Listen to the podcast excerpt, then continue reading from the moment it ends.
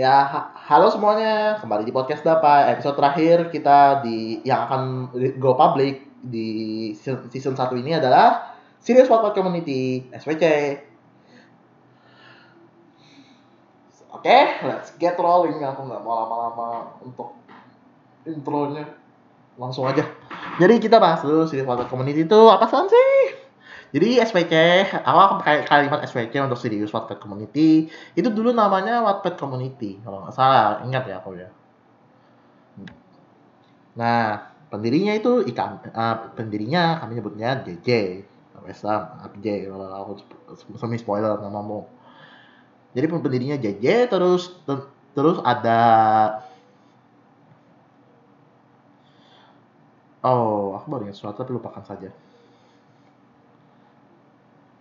Uh, di SWC sendiri ada beberapa orang yang notab notable. Pertama adalah Pitri Wahyuningsih, Pitri. Lalu ada Taninda. Itu yang paling notable banget sampai sekarang sampai aku membuat podcast ini. Dia mereka masih aktif sebagai admin. Uh, terus ada beberapa orang-orang juga yang lumayan di sana dan yang aku temui. Itu uh, cuma aku nggak mau bahas terlalu mendalam soal itu dulu. Jadi uh, gimana? Apa sih uh, terkait SPC ini? Um, SWC ini kita akan bahas tentang pertama kita akan bahas tentang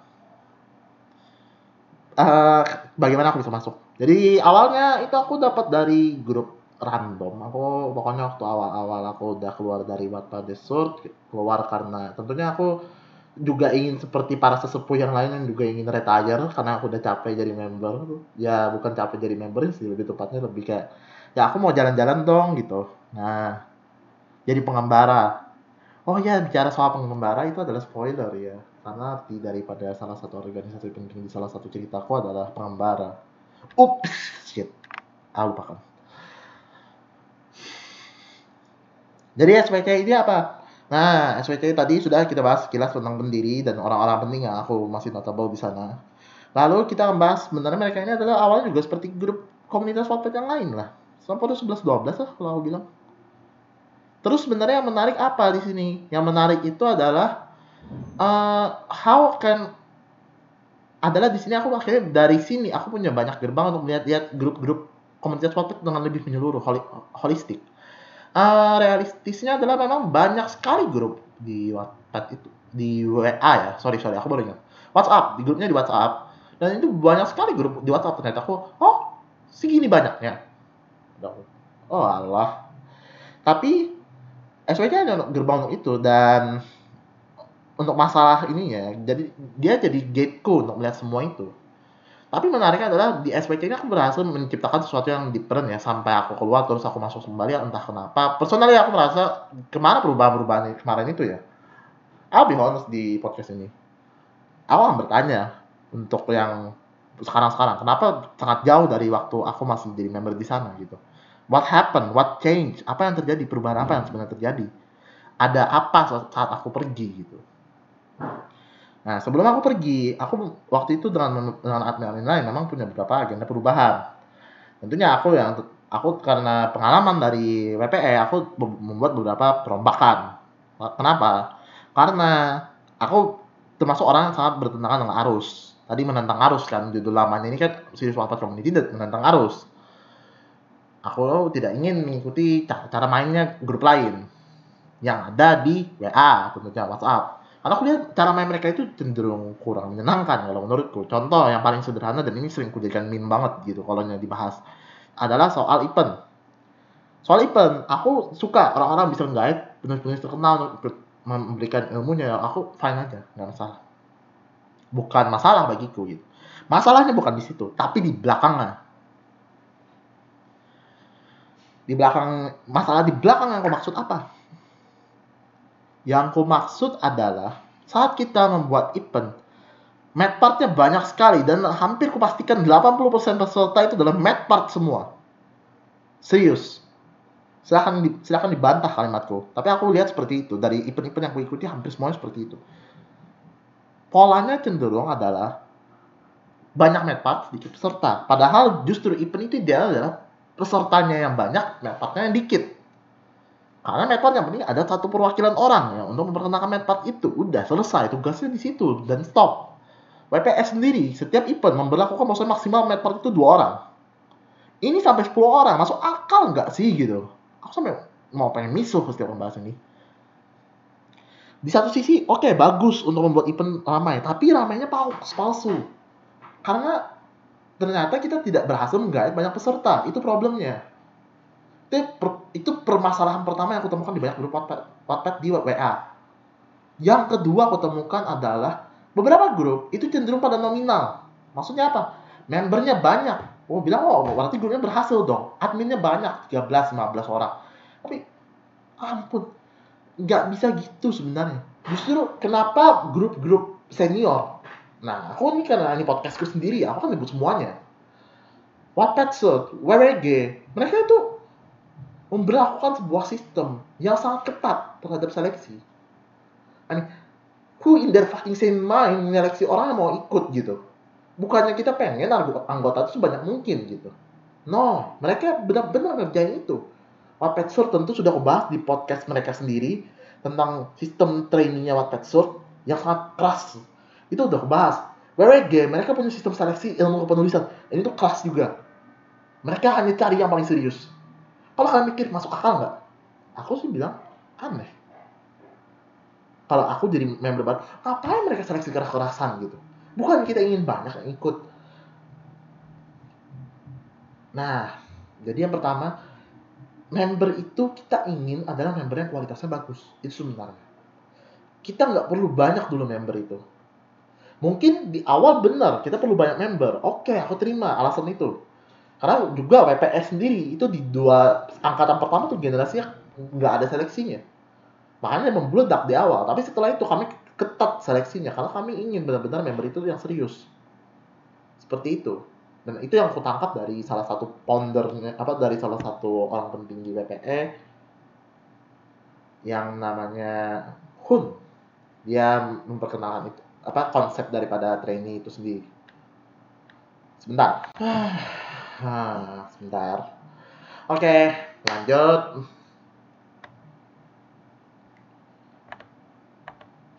uh, kita masih masalah member dan jumlah Oke. Oh, tapi kan berarti yang jangan-jangan grup-grup yang kamu lihat itu kan cuma grup yang masih memang masih baru jadi memang gitu. Ya aku lihat juga sekilas masih baru tapi gini, masalahnya justru grup semakin banyak member itu semakin susah di manage. Grup yang ideal adalah membernya itu kisarannya mungkin 100 lah. Kalau kamu mau grupnya banyak member juga tidak apa-apa, tapi kamu mampukah manage sekian banyak orang itu supaya tidak chaos? Itu challenge-nya. Dan bisakah kamu mengendalikan situasi jika seandainya situasi tiba-tiba jadi keruh? Itu. Karena grup-grup yang mengutamakan angka ini agak cenderung susah nanti kalau menghandle-nya. Makanya grup-grup yang paling bertahan, aku nyebut yang dua tadi itu, WBG sama WPE itu mereka mengutamakan kualitas. Terus ada lagi grup yang diikuti oleh Shirai Show. Aku lupa namanya. Tapi grup itu seingatku anggotanya sedikit banget. Juga paling enggak 60 atau 80 gitu kalau nggak salah. Karena mereka tetap juga seleksi. Kenapa? Ya tadi grup-grup yang ingin benar-benar bertahan mereka akan benar-benar menseleksi anggotanya bahkan yang udah masuk pun akan dibuang kalau mereka tidak memenuhi apa yang diharapkan ekspektasi karena dua pihak punya sama-sama punya ekspektasi kalau salah satu pihak sudah mulai nggak kooperatif ya udah yang satu tinggal buang aja Maka dari itu, grup-grup yang bertahan itu perlu kooperasi dua arah. Ini necessity-nya. Untuk trial of time itu adalah trial paling sulit dari dari semua grup. AOE itu. Di awal silakan kalian mau ngundang orang sebanyak-banyak orang silakan, tapi kalian harus perhatikan kapan stopnya. Kapan kalian rasa udah cukup dan waktunya kalian mengubah dan menseleksi sebenarnya siapa sih yang ingin bertahan. Itu, fase 2-nya jadi grup itu ada lima puzzle dalam salah satu teori yang pernah aku pelajari. Aku cek dulu ya. Uh, five days of team development. Five days of Bruce Tuckman. Nah ini yang disebut lima puzzle oleh Bruce oleh Tukman, Tukman Spaces of Team Development. Jadi yang pertama adalah forming. Ini yang di awal yang kita kenal. Yang tentunya biasanya, oh ayo ayo ikut gabung gabung. Nah, ini forming yang pertama. Yang kedua itu storming. Nah ini yang grup hampir semuanya runtuh. Kenapa grup jarang bertahan lebih dari 5-6 bulan? Ya ini. Tahap 2, storming. Terjadi konflik, terjadi power struggle di dalamnya. Akan terjadi pula yang namanya coaching, pembimbingan dari member yang sudah berpengalaman, terus ada terus kita cari goal dong. Mau ke mana kita? Nah, ini storming sudah tahap 2. Setelah kalau storming ini berhasil, baru kita masuk ke norming. Normalisasi. Kita sudah punya konsensus, kesepakatan. Kita jelas mau ngapain gitu. Goal kita jelas. Dan kita akan saling memfasilitasi menuju goal itu. Di tahap keempat, ada namanya performing. Performing ini semuanya jalan sesuai harapan. Berkembang gitu. Grupnya berkembang jadi lebih maju lebih besar berhasil pokoknya. Dan sudah selesai. Misalnya untuk misalnya kalau terakhir adjourning selesai. Tapi selesai dalam kondisi berhasil. Contoh uh, eh, PPE itu member-member lama seperti aku bisa dibilang masuk tahap adjourning tahap adjourning PPE-nya sendiri selalu berputar di sini. Berputar lagi tapi sampai performing terus mutar lagi ke form uh, performing terus dia mutar-mutar forming norming performing gitu lah meski sebenarnya itu bukan nggak masuk dalam konsep Tokman tapi menurutku yang aku amati seperti itu berputar lagi di situ gitu. Cuma journey-nya untuk seorang membernya itu ada journey-nya pasti. Kayak aku udah keluar dari WPE ya journey udah statusku udah selesai lepas tapi berhasil bedanya Kenapa aku bilang berhasil? Berarti saat aku melakukan adjourning, aku udah lepas gitu. Terus di SWC, di Serious Wattpad Community, juga seperti itu. Sebenarnya aku sudah adjourning, tapi aku kembali lagi. Otomatis aku kembali ke tahap awal lagi, masuk ke forming lagi. Terus saat ini aku berada di antara forming dan storming. Kembali ke tahap awal lagi. Karena aku sempat keluar cukup lama dari grupnya. Otomatis kan aku detached lagi dari situasi realitanya. Ini krusial tahap-tahap seperti ini. Kita harus memahami. Kita ingin semua member setidaknya bisa sampai tahap storm, tahap norming. Mereka sudah punya agreement dan konsensus dengan kita anggota lain di grup. Dan dengan grupnya sendiri dia udah sepakat bahwa grup ini aku perlu. Nah, kalau udah sampai sini biasanya gampang, udah aman. Tapi kalau belum, ah, kalau masih masih pada gelut, pada ribut, pada nggak mau muncul ya, ya itu dia tahap dua itu. Karena konflik gitu pasti konflik storming ini acara konflik acara ribut-ributnya.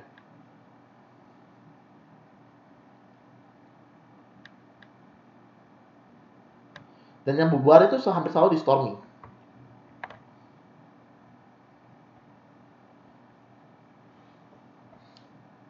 Ada banyak kalau kalian search aja five stage of team development atau kalian search aja Tuckman phases of team development itu bisa juga ada kok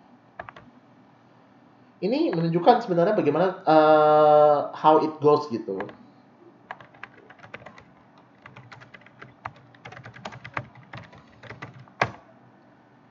Perkembangan itu memang diperlukan gitu, jangan berkembang semuanya. Adjourning itu intinya adalah pencapaian sudah berhasil.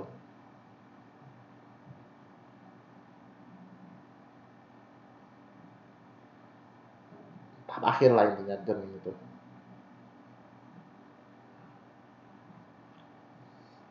dan susah memang. Grup yang bertahan lama itu nggak banyak soalnya kataku. Kamu bisa dibilang kalau dari bisnis dari sisi bisnis ya grup banyak bisnis itu runtuh di tahun pertama. Sebagiannya di tahun kedua sisanya di tahun ketiga. Setelah itu rata-rata mereka survive untuk waktu yang lama. Karena konsepnya ini forming storming norming performing adjourning. Dan banyak masalah di storming. Banter banter yang sering kejadian itu storming. Karena storming yang gak beres ya otomatis kacau chaos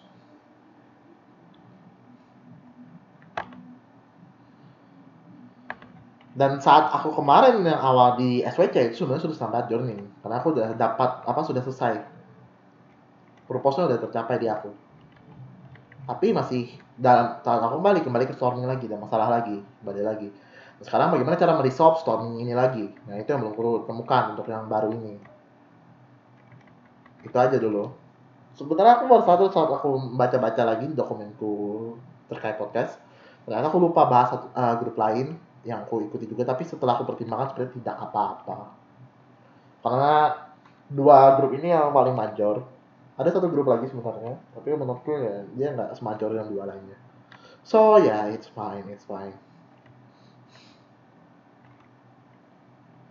Maka dari itu sekarang kita kita akan mengakhiri season 1 di sini. So thank you kalian telah mengikuti season 1 dari podcast Dapa. Oh ya, jangan lupa bagi yang masih mau episode ekstranya tentunya bisa didapatkan di Karya Karsa. See you in Karya Karsa for those who wants to see the next episode of season 1, the, the extra episode.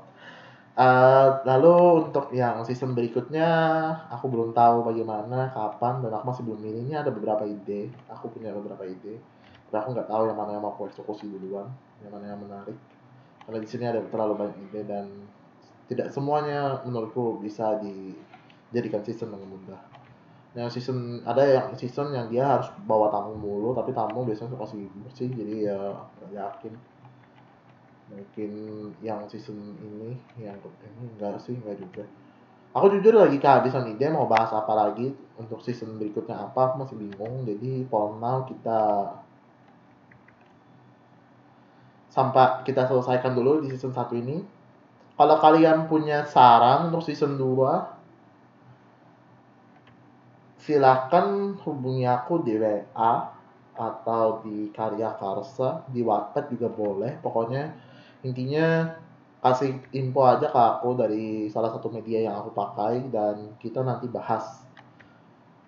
Kalau ide kalian menarik aku akan pertimbangkan. Saat ini yang sudah ada dalam draftku adalah pertama gimana kalau aku undang tamu kita bahas-bahas terkait kepenulisan dari dunia mereka dengan dunia kepenulisan terus ada juga yang berkaitan dengan kepenulisan yang random. Jadi ini kayak ilmu-ilmu yang aku pernah dapat dari memperhatikan apa yang aku temukan. Terus ada lagi yang uh, season yang hanya berkaitan dengan ngemim ngejek-ngejek gak jelas. Eh, serius loh ini ada dalam season gituan. Judulnya saya kecewa cuy. Hebat tuh. Ada itu. Dan ada lagi di sini juga kehidupan dalam sebuah abstraksi yang bercerita tentang kehidupan tuh tapi ini nggak mungkin jadi season itu season umum. Pastinya akan buat season berbahaya kalau aku mau rilis yang gituan. Karena banyak informasi-informasi pribadinya.